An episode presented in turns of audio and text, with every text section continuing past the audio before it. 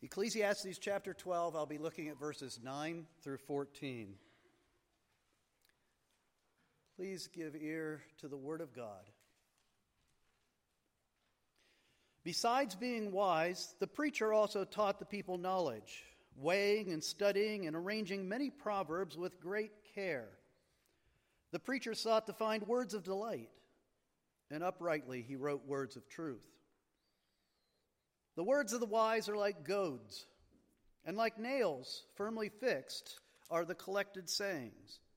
They are given by one shepherd.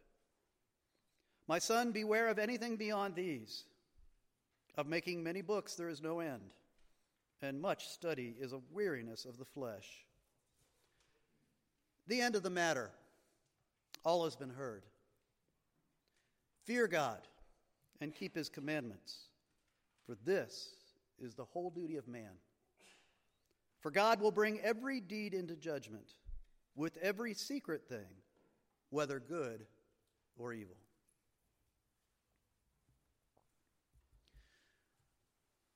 One of the most shocking military upsets in the history of the world happened during our Revolutionary War, when a ragtag colonial militia was able to somehow defeat the mighty army of the British Empire. There are a lot of reasons why that was able to take place, but one of them was because of the strategic tactics used in battle by the colonial armies. They had learned a lot from fighting alongside of the Indians during the French and Indian War, as well as fighting against them in other settings. But they used what we now call guerrilla warfare, which depends upon deception, depends on ambushes and hit and run tactics.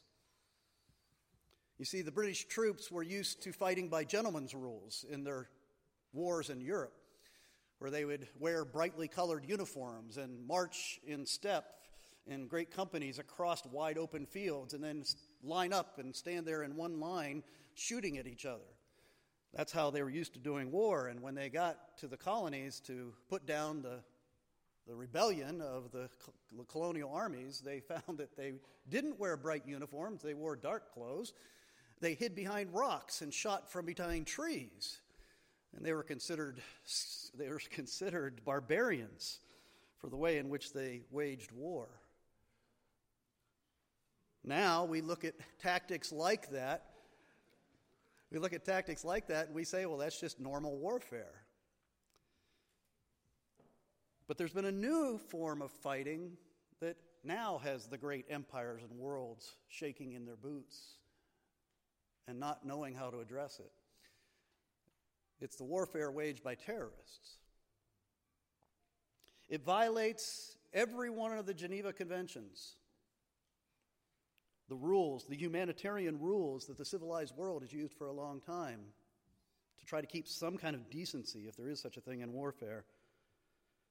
It involves suicide bombings, hostage taking of civilians, massacring civilians using civilians as human shields for military targets. These things were unthinkable a couple of generations ago. And the Western world doesn't know how to respond. We've always understood that atrocities happen during warfare. But for the first time in history, we're having to fight an enemy that considers atrocities a, a means to victory as its main weapon in its arsenal.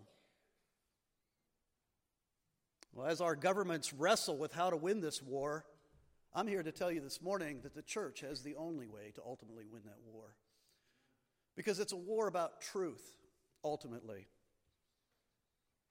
Our governments are only equipped to deal with the symptoms of the disease. We have the Word of God, which deals with the core, the root of what we call terrorism. We face a people whose religion, philosophy, and worldview justifies killing innocent people, and eagerly facing death in order to achieve self, selfish purposes. People that are willing to die for those reasons are hard to defeat. We have the truth revealed by God and imparted to us by the Holy Spirit. We, what we believe is not just our opinion, it's God's opinion. It's the true religion, it's the true philosophy, it's the true worldview. And it is the only hope for a world that is groping in the darkness. As we've been working our way through the book of Ecclesiastes, we have seen that it is a book of philosophy. That's its purpose within the whole canon of Scripture. It's to address the most important question that human beings have to address, which is what is the meaning and purpose of my life? That's what the whole book is about. And we've seen that the premise that the author, if, whether it was King Solomon or some other great king in Israel, but whoever the author was, this very wise author, the premise of the book, as we've seen, is that he wanted to answer the question, and he wants us to wrestle with the question what if? And I underline what if. What if this world is all there is? That phrase he uses over and over and over again through the entire book under the sun. What if what's under the sun this physical reality, this, this life that we live on this planet, uh, under the curse, under the sun, what, is, what if this is all there is and there's nothing else? What would the meaning and purpose of life be then? And we have seen as we've worked through these many chapters that what this book lays out for us is that the best you can hope for under the sun is to enjoy fleeting, simple pleasures that the Creator has built into this world. Things like good food and drink, a satisfying day of hard work, marriage, or even, as we saw last week, the, the excitement of, and strength of youth. These are good things. And if God allows you, and you never know who's going to get them and who isn't, but if God allows you to experience them, He says, enjoy them. If this is all there is, because that's the best you can hope for. But, He says, because death is the end of the story for each one of us. And he keeps coming back to that the reality of death.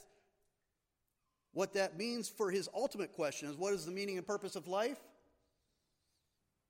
Vanity of vanities, all is vanity. That's the final word. If this life is all there is, then everything is meaningless.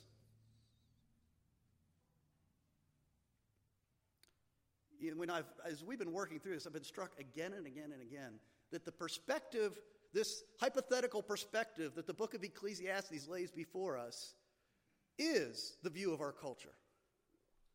It's been an amazing portrayal of how people think out there in the world. Because we live in a culture that is so at peace, so wealthy, so prosperous, so comfortable, that we, it, we find it very easy to live for what's under the sun. That's what we live for, no matter what we say we live for. What we really live for is what good experiences we can experience here under the sun. It also helps to understand why we are so reluctant to die for our cause. Because death makes what we live for meaningless. So it's better just to isolate yourself, acquire as many toys as you can, make your life as comfortable as possible until death comes. That's what a culture is like that doesn't have a hope beyond the sun or beyond the grave. And we saw that last week because as, as Q, the author that we talk about, the hypothetical teacher, professor, preacher that we keep referring to in Ecclesiastes, who is a, we think, a creation. He may have based it on a real teacher, a real scholar in his day, but, but we think it's hypothetical that he created a voice to speak through that would say, I have searched everything under the sun. I have explored every aspect of life wealth, education, wisdom, marriage, youth. I've explored every aspect of life. And at the end of it, because of death, because it's all fleeting and it goes away in a moment, it's all meaningless. This speaker has given his final word in verse 8 that we read last week. Vanity of vanities, says the preacher, all is vanity. Now, again, just to remind you, he's called the preacher. He was introduced, this hypothetical teacher was introduced back in verse 1 of ver- the first chapter. The word preacher is koheleth in, in Hebrew, and that word in Hebrew means one who assembles people together to teach them. And so most translations call him the preacher, but I think that actually gives a wrong connotation in English because we think of a preacher in a setting like this, but actually, this was somebody who is more like a scientist. He's actually, his whole purpose, his whole method was to study life under the sun and, and to only use what he could determine to be true by his observation. What he could see, he could taste, he could touch. That's all he would allow into consideration. And to try to find meaning and purpose under the sun alone. And so that's why I call him a teacher more than a preacher, and I've been calling him Professor Q because he's a scholar.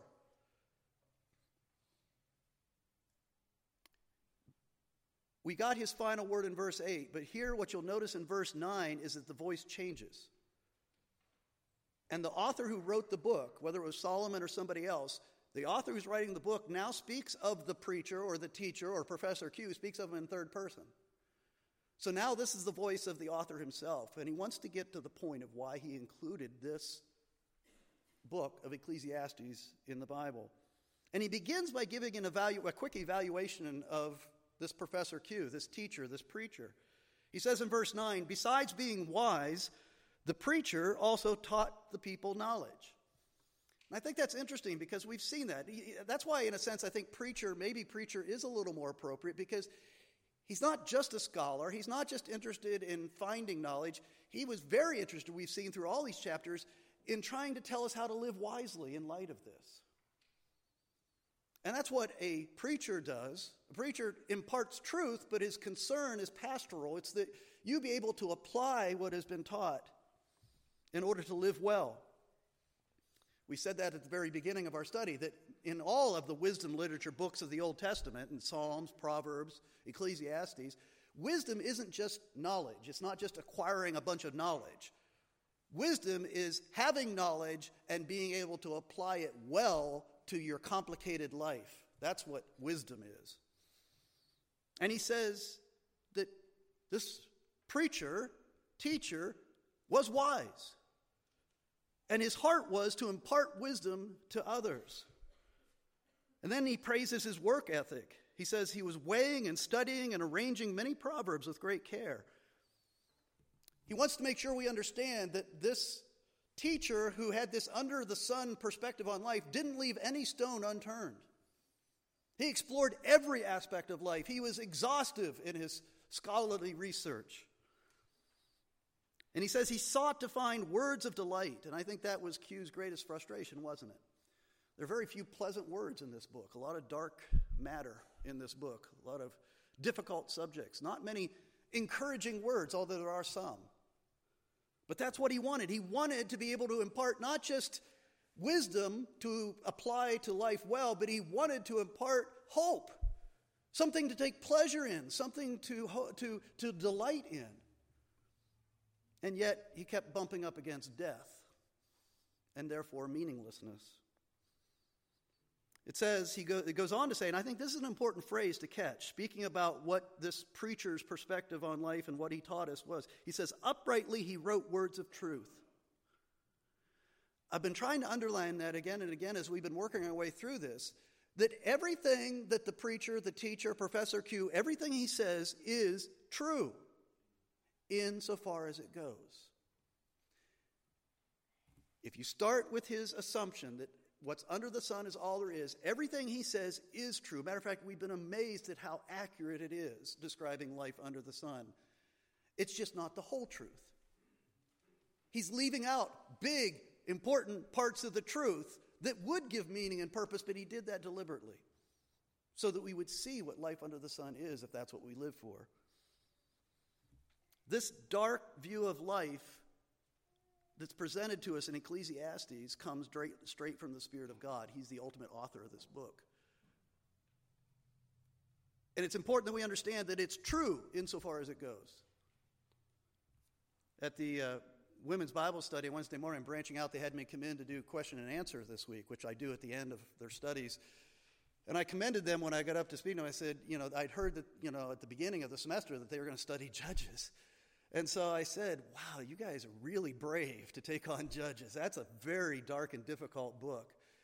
And then I remembered that I have to come and answer all the hard questions at the end. But I'm, I'm even more brave, I guess.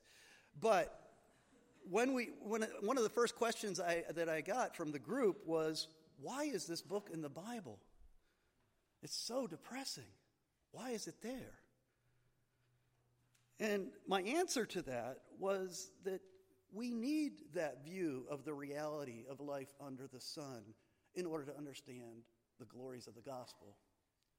We need to have our eyes opened to see what life without a word from God, without a Savior coming and dying for our sins, what that life looks like. We need to see what life, if death is the end of all things, what that life looks like. We need that information to have a right worldview, to live our lives in this fallen world, as much as we don't want to hear it. I said to them, I said, it's, you know, we live in a particularly difficult generation for grasping this dark side of life because we all grew up watching too many Disney movies. Where everybody's, it's all always has to end with a happily ever after. But that's not what life under the sun is like, and we need to know that.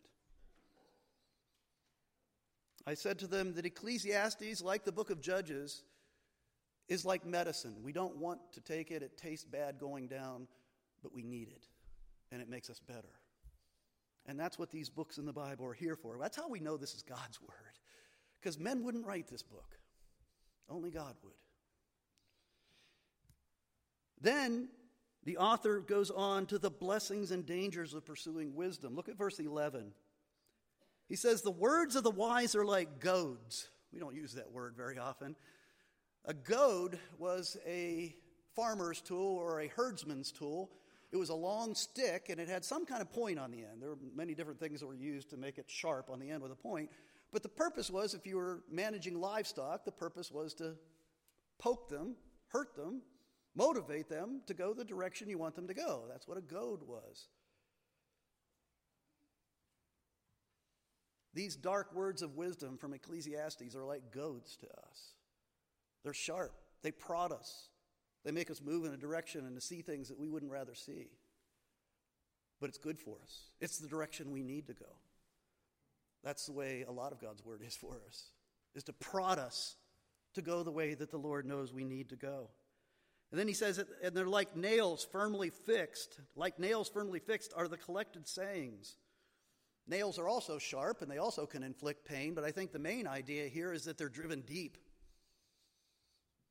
Nails driven deep, firmly established. That's what the truth of God's word is. It penetrates to the separation of soul and spirit. I mean, it, it cuts deep into us and it sets itself there as a, as a rock that we can build our lives upon. It's firmly established, firmly fixed. It's permanent, it's unchangeable, it's trustworthy, it's foundational to life. That's what we build our worldview on and our philosophy and our religion. How do we know that these words are true? He says, because they are given by one shepherd. And you'll notice, probably if you have ESV or most modern translations, the shepherd is capitalized there. That's an interpretation.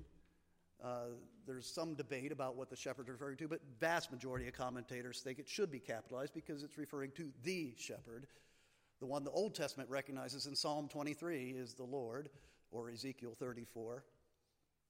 He is the one that goads us with his word to go the direction we should go. He's the one who firmly fixes the truth of God's word deep in our soul so we can build our lives upon it. It's his word. It's ironic to me that so much, almost all of the book of Ecclesiastes is written from a perspective, a hypothetical perspective of someone who only acknowledges what's under the sun and does not allow for revelation from God to give meaning and purpose to life, and yet God includes it in his revelation to us. It's kind of ironic to me, but very effective, I think. And then in verse 12, you have a warning. It says, My son, beware of anything beyond these. A healthy skepticism is what he's recommending to anything beyond what is written in God's Word. Now, he's not saying that there aren't true things out there outside of God's Word that we can discover. There are true statements you'll find that aren't explicitly written in God's Word. Two plus two equals four. That's true. And there's no verse that says that. But you've got to measure everything by what the Word of God reveals to be true. Even 2 plus 2 is 4. Had better be consistent with what God has revealed inerrantly in His Word to be true. Everything in life has to be compared to the Word of God. Everything, every truth claim. And then, of course, in verse 12, we also have the favorite verse of students everywhere. Of making many books there is no end, and much study is a weariness of the flesh. Shame so many of our students aren't here this week. They're getting some rest from their weariness. But we're entering that part of the semester when they can really identify with that. Did you know that until 1900, the, the, total, the sum total of human knowledge doubled about every 100 years? And then by the end of World War II, the sum total of human knowledge was doubling every 25 years? And that now they estimate that the sum total of human knowledge doubles every 12 months? And they're predicting it's not going to be very long before the sum total of human knowledge doubles every 12 hours. There are a lot of truth claims out there. There is a lot of knowledge out there to be had, and our access to it is far beyond anything our grandparents could have imagined. But of making many books there is no end, and much study is a weariness of the flesh. We have an insatiable desire for knowledge and wisdom because we are made in the image of a very wise God who is truth itself. We have an insatiable hunger, but what the writer here is saying is go to God's word as the foundation to all truth and measure all claims to truth by his word.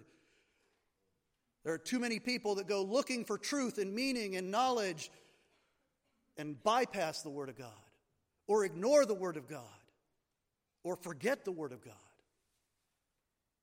And that's a dead end. You see, the sharp and firmly established words of the one shepherd are all that we really need. That's what our, creed, our, our creeds and confessions tell us, is that everything we need for faith and life is contained in the Scriptures. The Word of God is sufficient. There's no person who's ever lived and breathed on the planet who couldn't get through life with only knowing what the Word of God reveals is true. And everything else is measured by it. Paul said to Timothy, he told Timothy to watch out for those who are always learning and never able to arrive at a knowledge of the truth. Those are the kind of people we're talking about. People who are always learning and never able to arrive at a knowledge of the truth. I wish somebody would go down and spray paint that on the front of Old Main. Well, don't do that, that would get you in trouble. But there's more effective ways to get that message across to, to Old Main, I'm sure always learning and never able to arrive at a knowledge of the truth.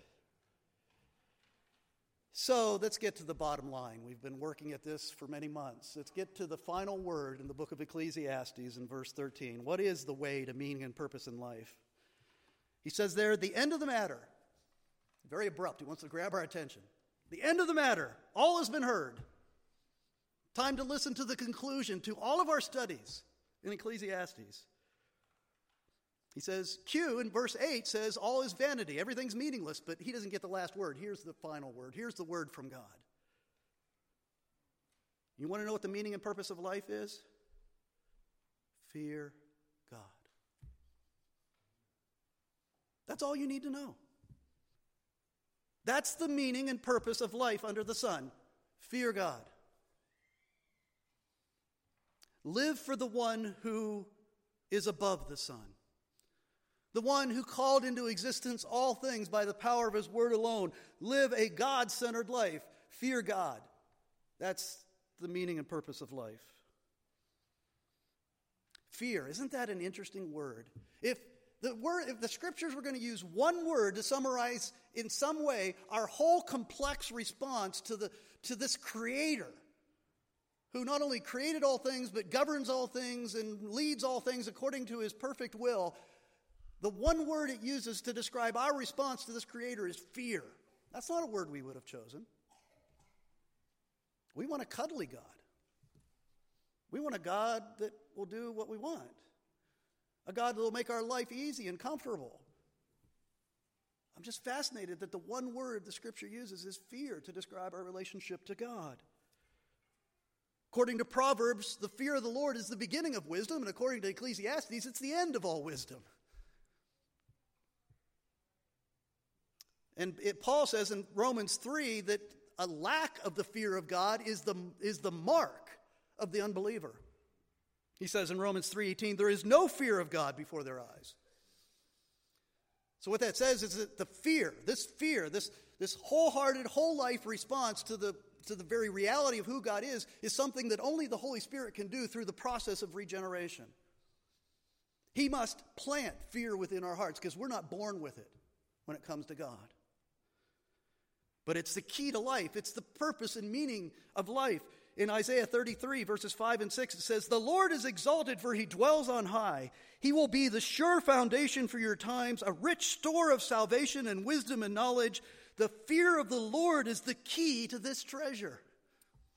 Saying the same thing that the author is saying here in Ecclesiastes 12. The fear of the Lord is the key to all the treasures of the universe. So let me break down what the fear of the Lord is. There's four elements to fear of the Lord, and they build upon one another. Four elements to the fear of the Lord. And it's, it's complex because the whole idea of how we respond to our Creator is a complex concept. It begins with an awareness of His infinity, His immensity, His power, and His glory. That's where it begins. And we've lost this even in the church these days, let alone in our culture.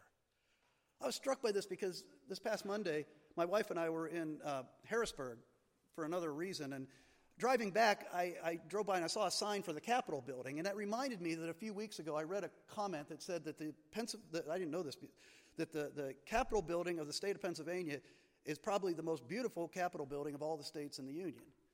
And I don't know whether that's true or not, but I thought, well, you know, I went there when I was a little kid, but I haven't been there so long. I want to go back and see it again, see what's so special about it. And I was, I was in awe. You walk into that main court, you know, court play, the main entryway, and, and just everything about the building puts you in awe.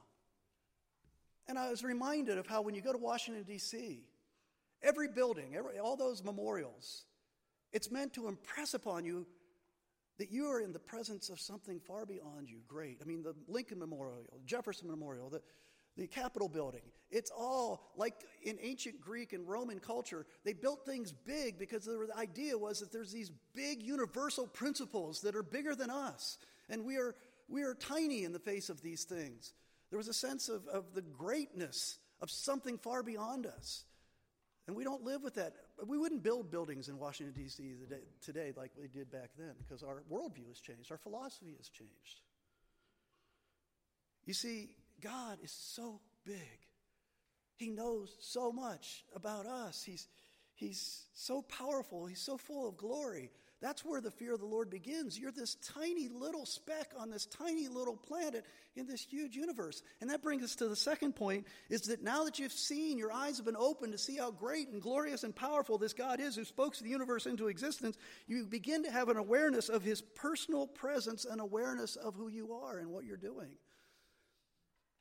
I mean, it's one thing to say that God is that great and that big and that powerful, but He knows your thoughts. He knows you. He knows the number of hairs on your head.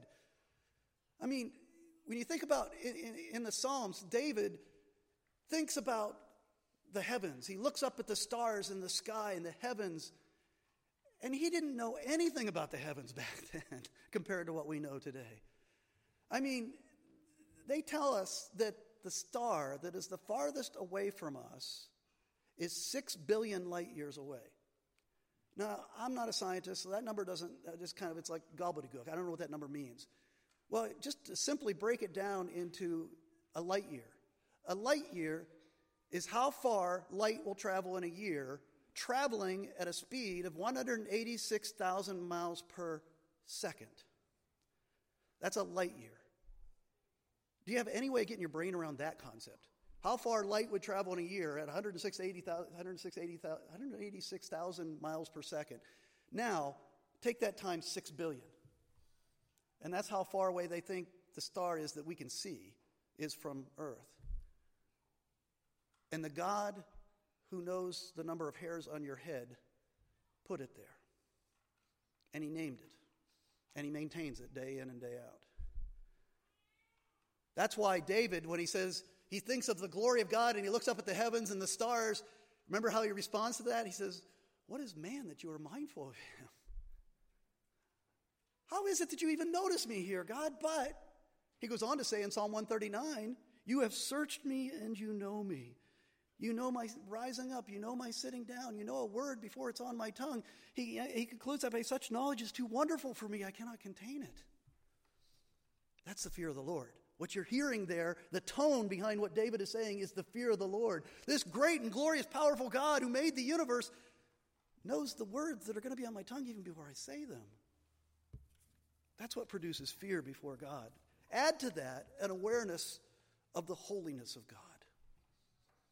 That this great and glorious God who knows everything about us, far better than we know ourselves, is also a perfectly holy God who is absolutely righteous, who cannot even look upon sin, that he must destroy sin forever. That's his attitude towards sin.